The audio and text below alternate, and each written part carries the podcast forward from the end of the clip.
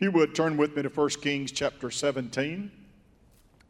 Heavenly Father, we praise you for another opportunity to stand in this pulpit and preach another message. When, O Lord, that you're the God of all things and you own all of the earth, that we are all your people and you even own us. We're bought with a price and not our own. And we're here today, O Lord, because you assigned this day to be a special day of hearing the word of the Lord. And I pray, God, that as we've sung these songs and as we've received an offering and prayed prayers, beseeching you for needs, we pray, pray, God, that you would do something that we cannot do. We ask you to give us an open door of utterance that we might speak with grace and with truth to the people. Help us, God, to deliver this morning what you've revealed to us in secret. That's our prayer in Jesus' name. Amen and amen. And everybody said amen. Well, it's true that Elisha was the performer of 40 miracles. He had asked for a double portion of what his mentor, Elijah, had uh, given to him, and Elijah received that, that blessing. This is in the numbering of Elijah's blessings and Elijah's miracles, how God kept Elijah and the vision and the ministry and the burden alive. When God gets committed to keeping our promises and our wishes and our necessities alive, then He is the giver of life, He's the giver of deliverance, He's the giver of all things. He came in contact with a little lady who is simply called the widow at Zarephath. The widow at Zarephath. And Elijah was summoned to go over to Zarephath by the Holy Spirit. God spoke to him and said, Go to Zarephath, for I have commanded. Notice that instruction I have commanded a widow, a widow to care for you there. Praise God. Well, I'll tell you this there probably wasn't a whole lot of expectation if you're going to a widow's house and my goodness, you could expect that during the famine, she was the poorest of everybody. Sometimes God, I think He has a little bit of a sense of humor about this. He routes you through a place where it doesn't look like He's working, as the song says. And you don't feel like He's working. And all you observe tells you He's not working. But He says, if you'll just obey me and do what I tell you to do, then I will sustain you. And I've commanded a widow woman there to sustain you. Amen. So here we're getting into the conversation that Elijah had with this uh, widow woman. 13th verse, after he'd talked to her a lot, and she had told him all about her troubles.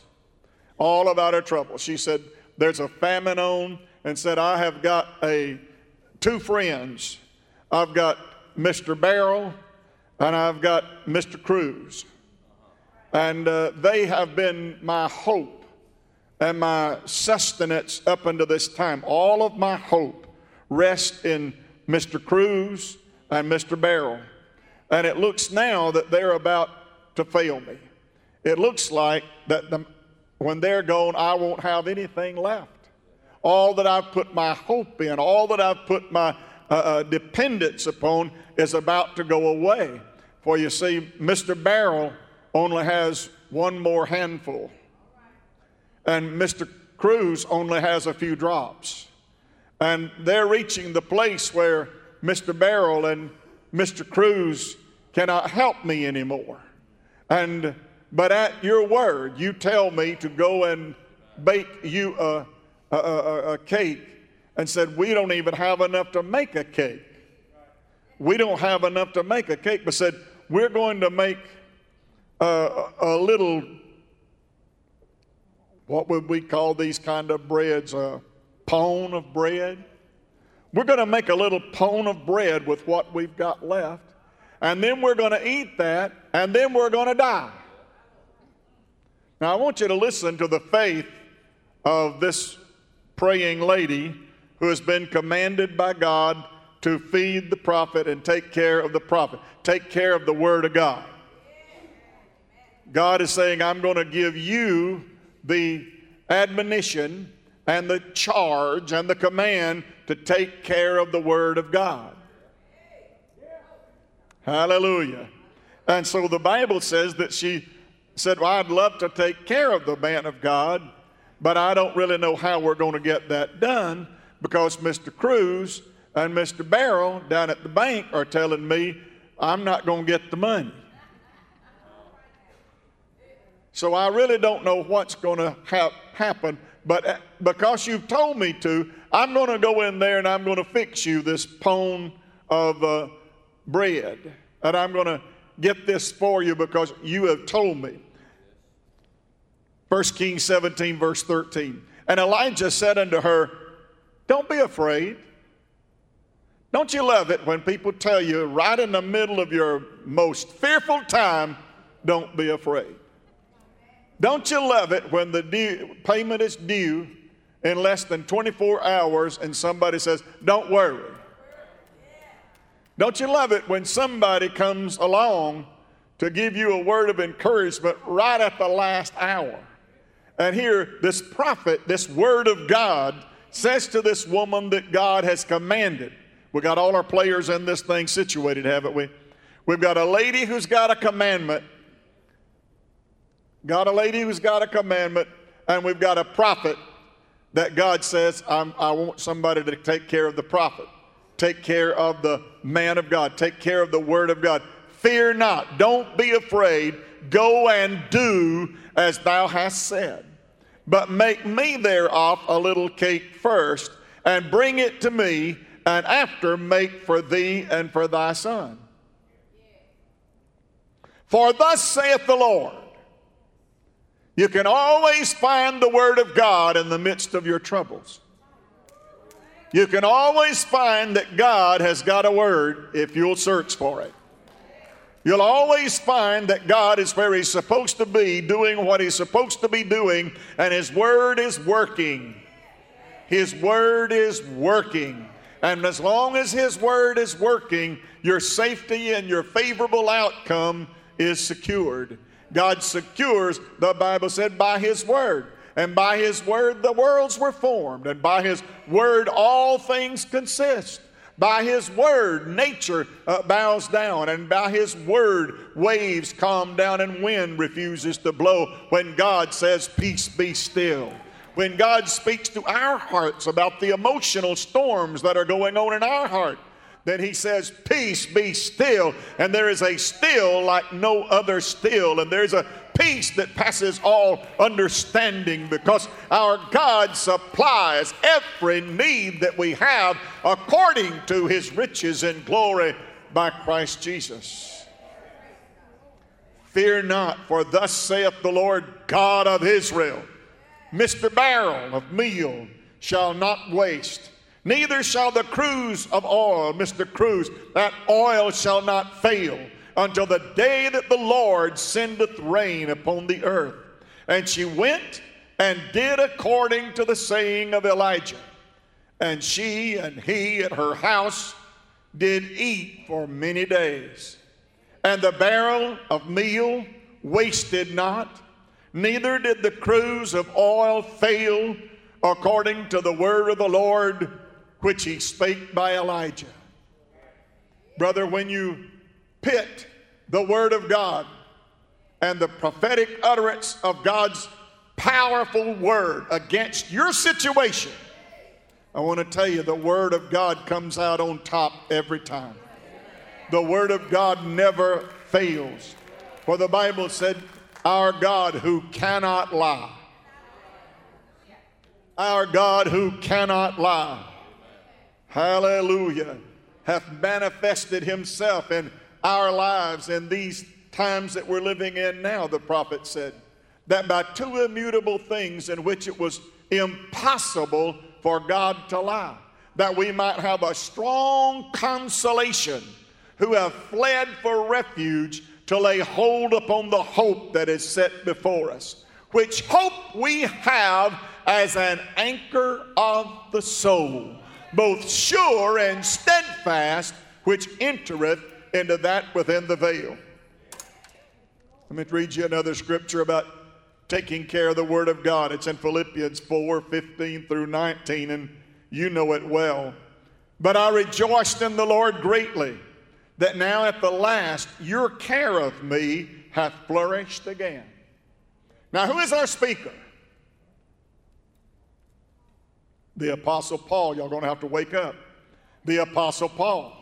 He's writing to the church at Philippi.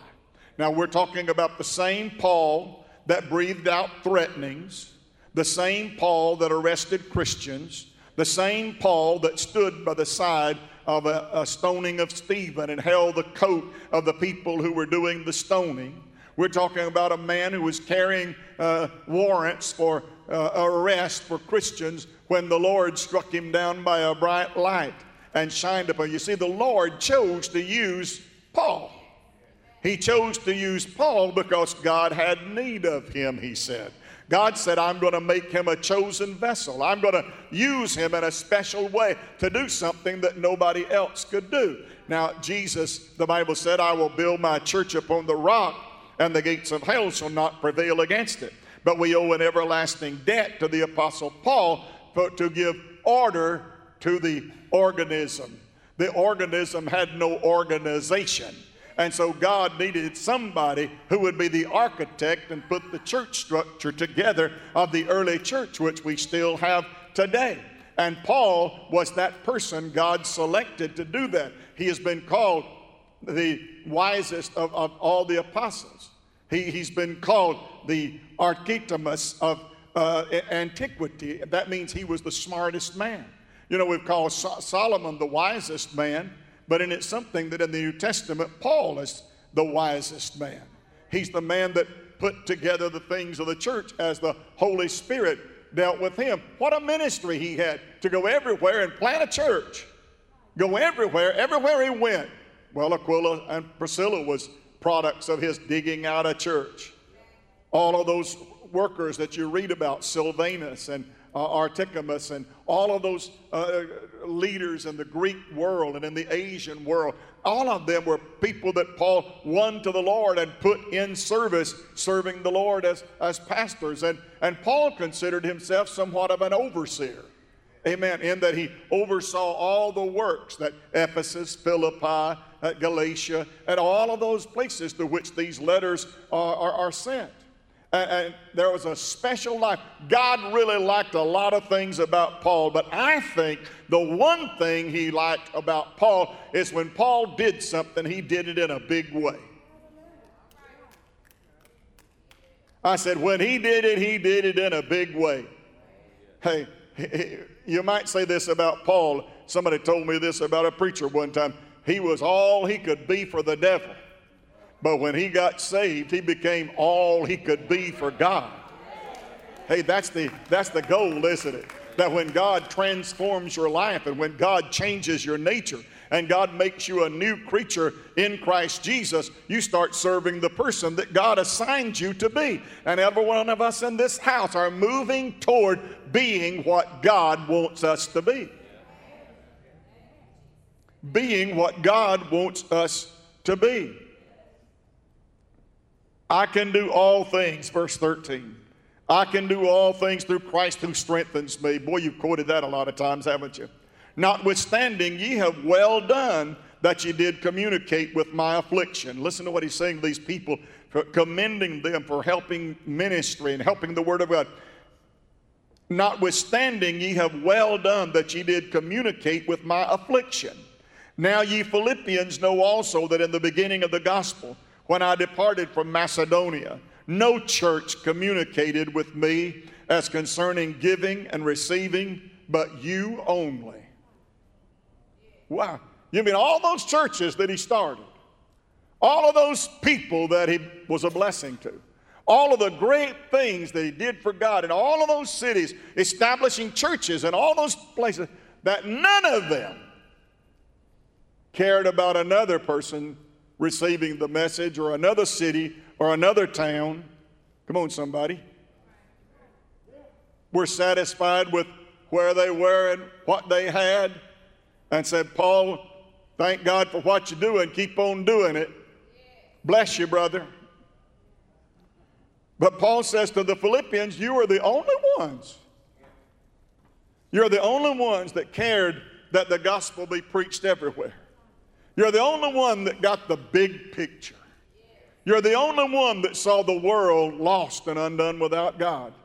You're the only one that saw the kingdom work of God that needs to be established upon this earth and saw the big picture of it. You know, sometimes we become so localized that we get distracted from the commission God gave us to do.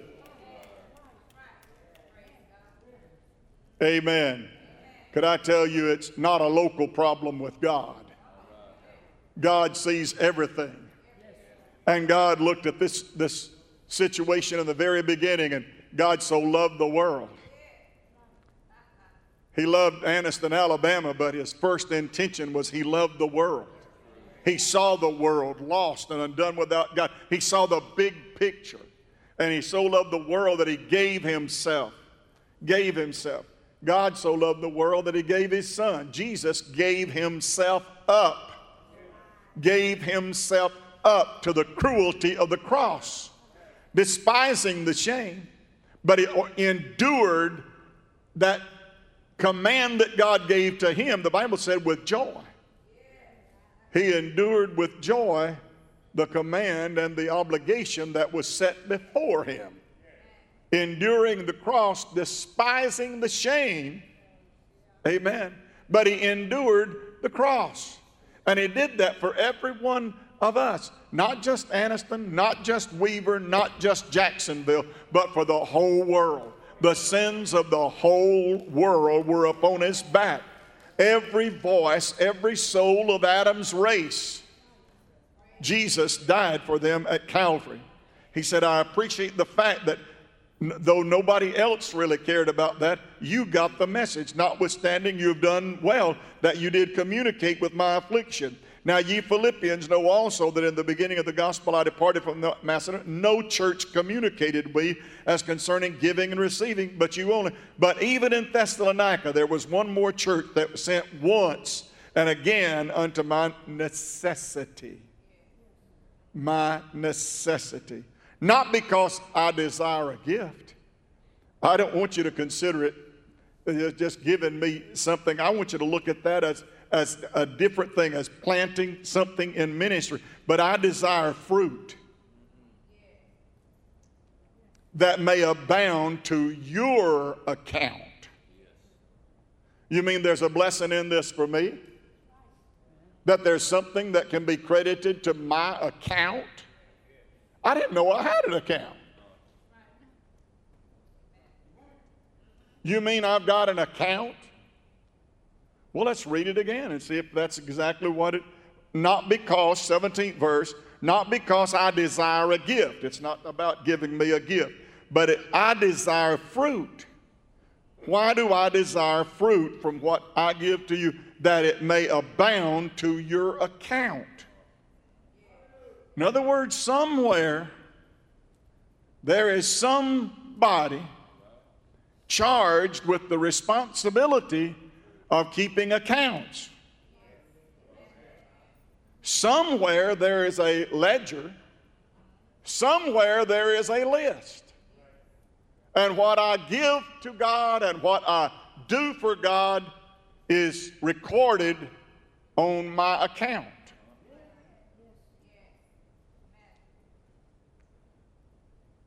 I don't know why y'all aren't shouting. Unless you're so depressed that you haven't put enough in your account to even mention it. Maybe having an account in heaven means nothing to you. Maybe one day being rewarded for works of righteousness which we have done means nothing to us. I promise you one thing one day it will. One day it will. One day what we've done for God here on this earth will matter more than anything else matters. What a statement Paul said here. 18th verse. But I have all and I abound. I am full, having received of Epaphroditus the things which were sent from you what was sent from you became an odor of a sweet smell, a sacrifice acceptable and well pleasing unto God. Boy, I'm almost tempted to get them boys to bring those bags back out here. From what we've just given this morning. And let's sniff around a little bit and let's see, let's see if they got that aroma. Let's check that offering bag this morning, make sure it smells. Let's see if it's got that sweet savor. Let's see if it's got that well pleasing odor. I tell you, I can't preach much better than that, folks. I wonder if you've got anything laying around that God could say, I could improve the smell of that. I wonder if you're toting something on your hip, God might could say, I can improve the smell of that. Wouldn't it be something if, if our worship, our praise, our giving, our hallelujah, our, our worship could be considered by God, what does it call it? An odor, a sacrifice that's acceptable and well pleasing to God. And then a colossal verse colossal verse, one of the pillars that we sit upon. But, ah, my God, but my God shall supply all of your need according to his riches in glory by Christ Jesus.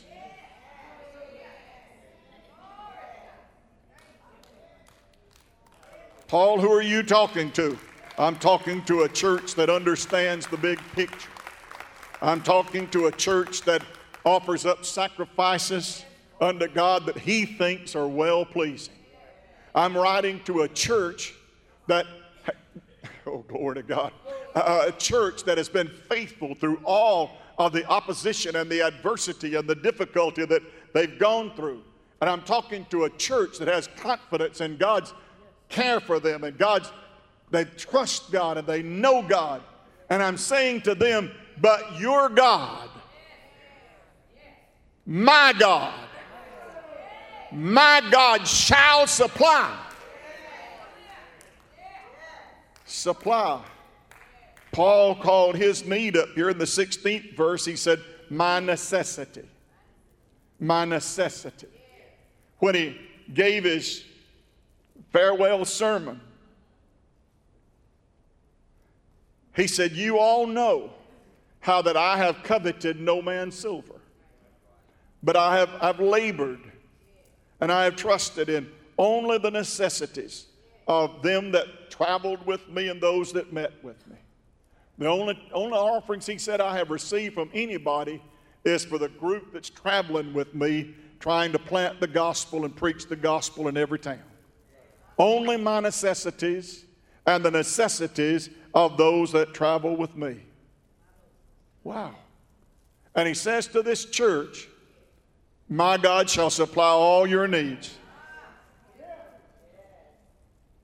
I want to be a church like Philippi, don't you? I want Harvest to be a church like Philippi.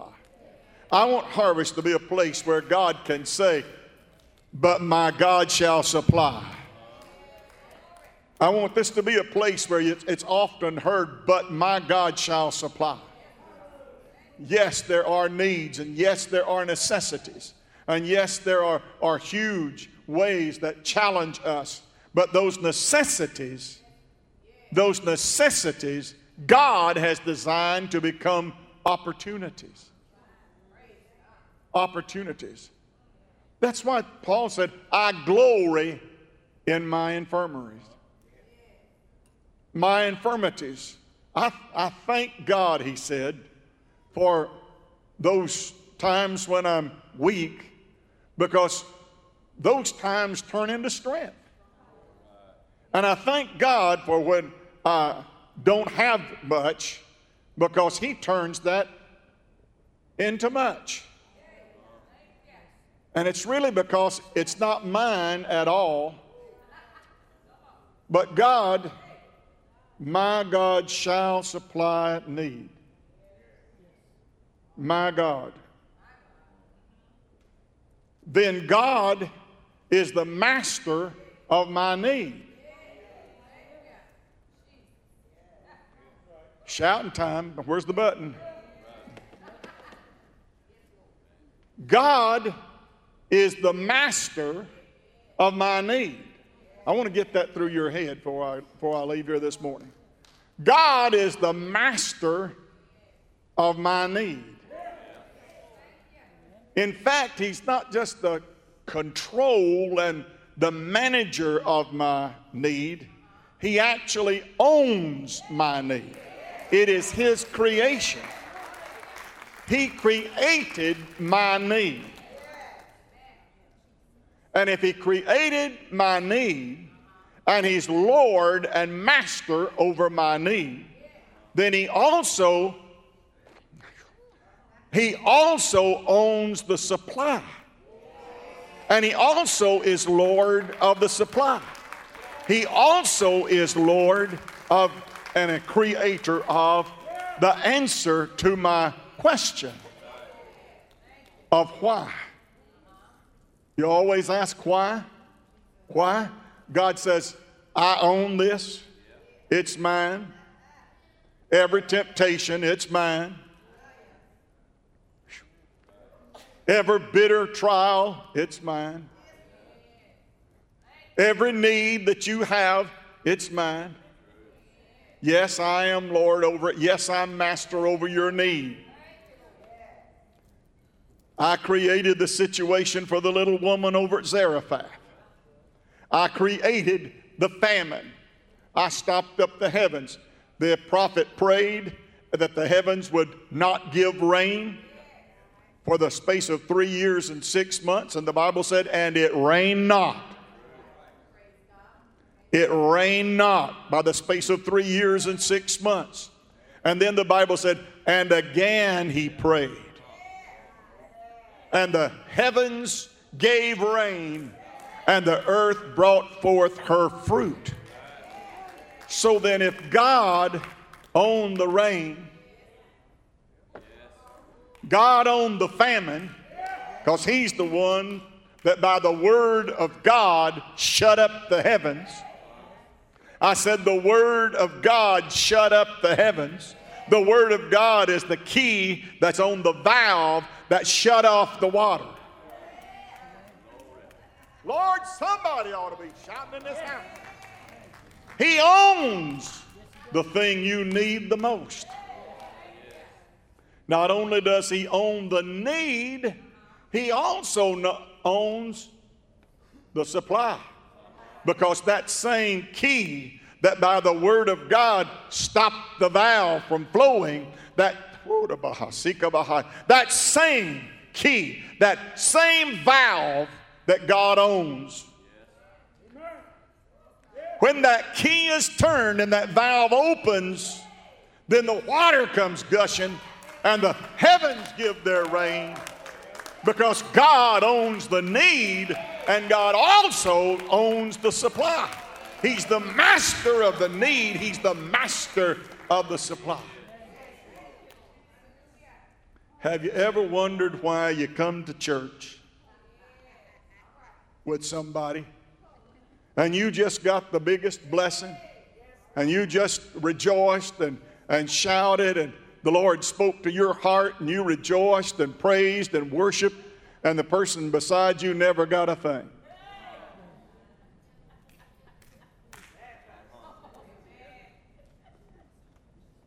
How in the world can you sit beside somebody like Virginia and you sit there like the daffodil in an onion patch? No emotion, not even smile. And happen to get hitch a ride with Virginia on the road home.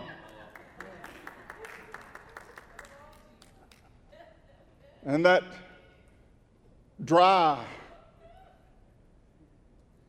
one says to Virginia, I don't know what you're shouting about. If you knew what I know about old so and so sitting back there, you wouldn't shout either. If you just knew about so and so, did you see that outfit somebody had on this morning? You believe she wore them shoes with that outfit? Brother, I wouldn't have got where nobody could see me if I had a dress on like that. What does that tell you? You ready for this? Write this down. This may be worth a note. Some people just don't have the capacity to hold a blessing.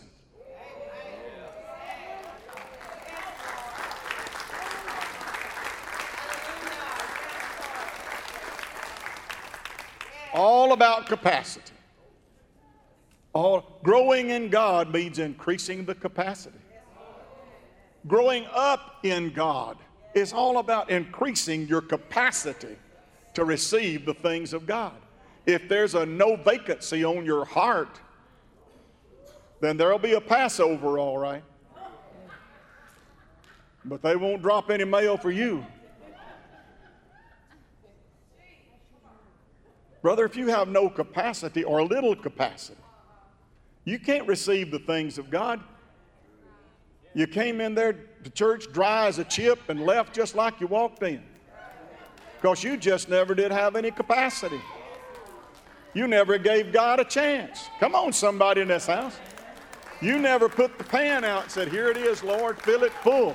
Here's my cup, Lord, fill my cup, Lord. Here I brought my container. I love that, that, that little woman that the, the disciple said, Put them pans out. You remember that? Said, Put them pans out. God's going to give you a blessing, and it's going to be so huge that you're going to need to find every vessel you got. Go to your neighbor's house and ask your neighbor, Would you just loan me a tub? Have you, have you got anything that'll hold? Have you got anything that'll hold? Have you got anything that I can put something in? Have you got anything that I can I can catch it in? And the Bible said, he told her, borrow not a few. Borrow every pan you can get. Get the dipper, get the bucket, get the tub, get it from the well, get it from the bathtub, get it wherever you can get it. You just get something that contains a blessing and God can pour you out a blessing, I promise you that there will not be room enough to receive it. You can't borrow enough pans to hold the goodness of God when God decides to bless you. You got to have some way to contain it.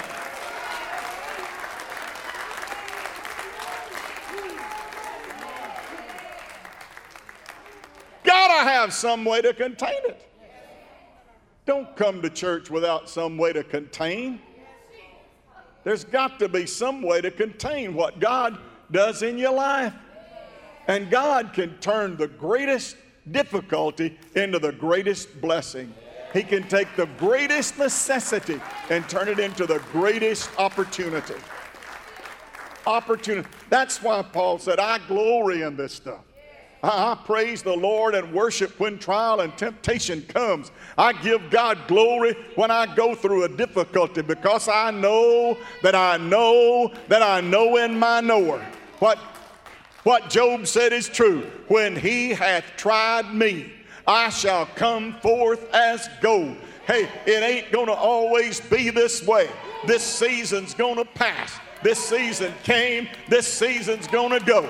And when this season goes and things change, and I'm in the blessing place, plan of God, I'm gonna receive what God has for me. I'm gonna receive the blessings, the power, the healing, the deliverance, the glory, because God knows that I can contain a blessing. I can hold a blessing. Anybody in this house today that can hold a blessing? Anybody here that can hold a blessing? Glory to God. You got to grow into that. I said you got to grow into that. You got to grow into that. You got to got to do all of that adjusting. Amen. The word of God will shape you and it will mold you and it will make you into what God wants you to be. Nothing else can do that but the word of God. The word of God. Amen. And you know what? when a preacher is preaching God's word, you've got to trust that he's been in that scripture and he's wrestled with that scripture and he's learned and gleaned from that scripture. He's laid down at night and slept with that scripture. He's gone about his daily task with that scripture. And that scripture is in his mind because there's a voice in this right here. Are you hearing me? In every verse, in every chapter, in every book, there is a voice. And that voice speaks to us out of the pages of this book right here. Because holy men of God spake as they were moved upon by the Holy Ghost. The Holy Ghost wrote this book, and the Holy Ghost enables those who preach this book. Hey, the objective of a prophet is to get alone with God and spend time until that voice speaks to you from that scripture. And when that voice speaks to you, you go to the pulpit and you become the voice of God. And you preach those things that God put in your heart and in your mind. It's a mindset that you must have. It's a mindset, it, it is a, a condition of your belief system. It's deep in your heart that when you speak the word of God, good things happen. Good things happen.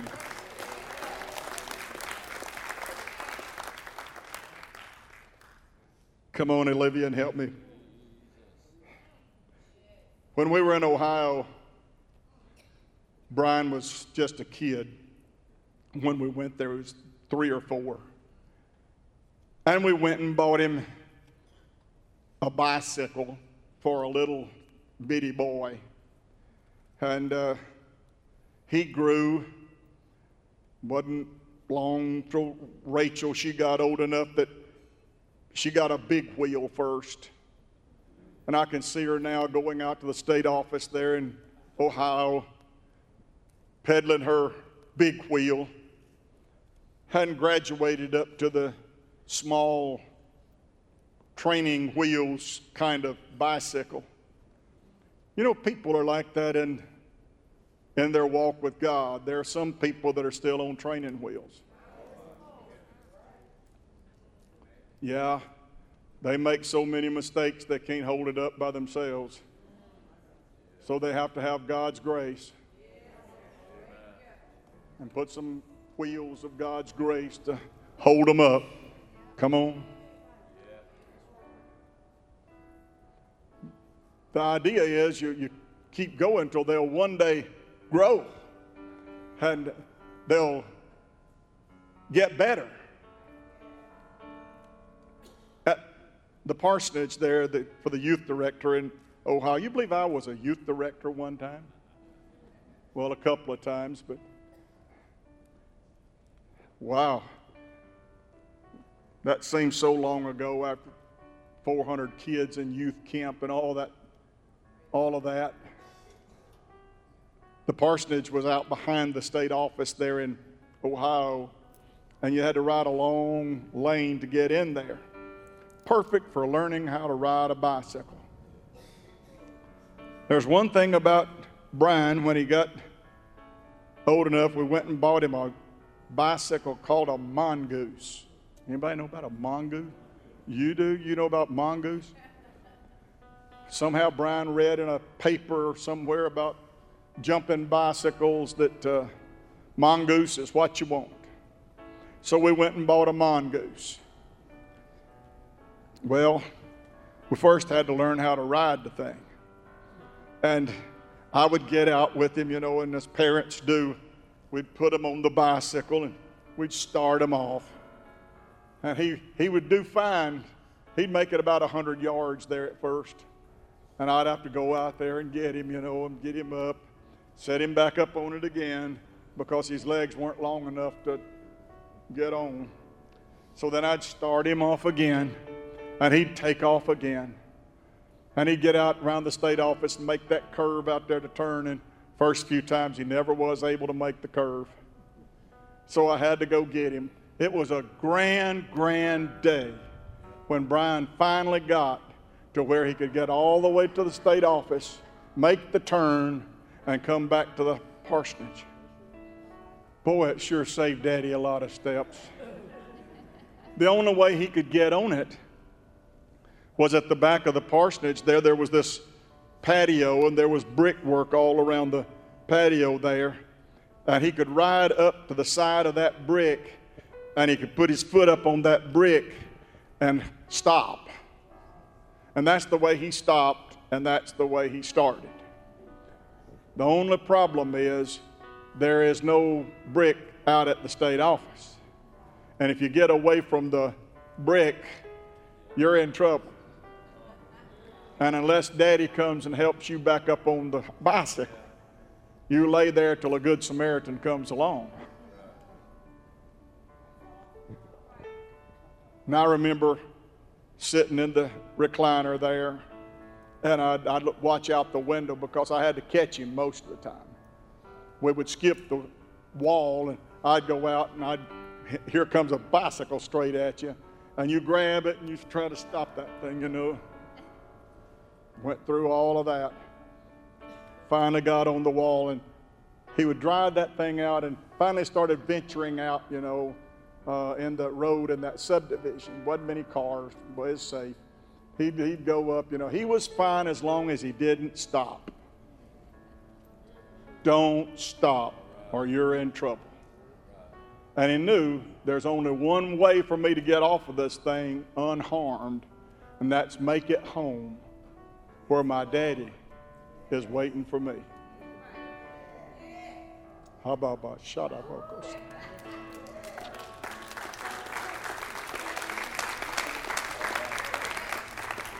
What you sang last Sunday, Mark? I've had many tears and sorrows. I've had questions for tomorrow. There have been times I didn't know right from wrong. But in those lonely hours, those precious lonely hours, Jesus let me know. Has He ever let you know? what faith in God can do. Through everything that you go through, God says there's an opportunity. And every time you get on the bicycle, God expects you to get better at that. God expects you to get to where you can ride that thing without dad running alongside you. God wants you to get, get to the point that you can make that turn out at the state office. God wants you to get to that place. And he finally learned it. He finally learned how to get off of that thing. He learned if he'd stand on one pedal and ride a while, throw this one around and ride on that one, and finally you throw the other one off and you start doing that and running with the bicycle. And that's how he learned to do that. That's like serving God a lot like serving God. Because my objective is the same. I'm all right as I don't, if I don't fall. I'm all right. I'll make it if I just don't fall. If I can stay up, I've got this thing licked if I just won't quit and I won't fall. I got to keep going. Brother, that's the mentality you got to have. Because if you can make it home, there's a father that's waiting for you.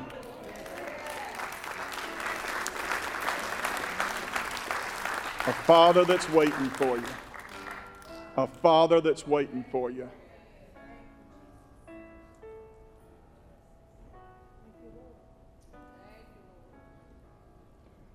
There have been times when the rocks hurt my feet.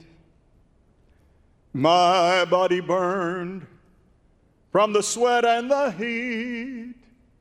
My strength almost gone, and my faith begins to wane. My back is bent neath the pain. Oh, I could turn around, for the road is still there. But every mountain that I've climbed, I again would have to bear. So you see, I just can't turn back. Some may be using my track.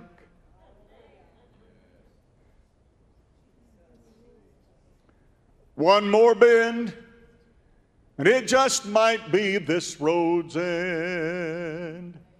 Long and winding road, keep on leading me.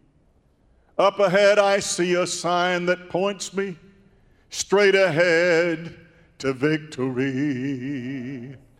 Oh, I know I must be traveling right, for I remember passing Calvary. And although it's dusty and it's old, for years it's borne the traveler's load. Someday this road will turn to gold. Hallelujah. Hallelujah. Fifth Sunday means we do communion. What a sacrifice, a well pleasing sacrifice. Isn't it interesting to know? You may stand, please, if you will. Isn't it interesting to know that a sacrifice was made for us on a hill called Golgotha? Our Lord Jesus in the upper room said to the apostles, Take and eat. This is my body, which is broken for you.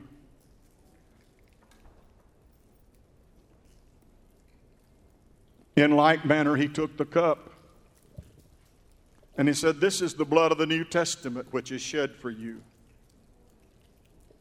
Take and drink ye all of it.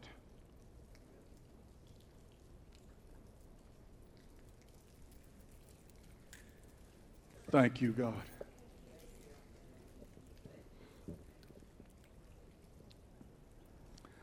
For about 30 seconds, could we offer up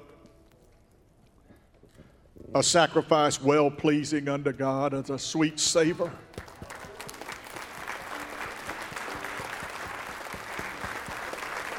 Hallelujah. Blessed God, blessed God. Holy, holy, holy is our God. Lord, we worship you, we praise you, we magnify you, we adore you. You are our God, our only God. We trust in you, we love you, we believe in you. You are our strength, the strength of our life. We will not fear, for the battle is the Lord's, and we are your people, and you've determined us to be successful. And we love you and we praise you for the outcome already of all of our necessities. That our necessity is your opportunity, and we accept it this morning in Jesus' name. Hallelujah. Amen and amen and amen and amen. Praise God. Bless the Lord. Give God one big good hand. You're dismissed. God bless you and God go with you is our prayer.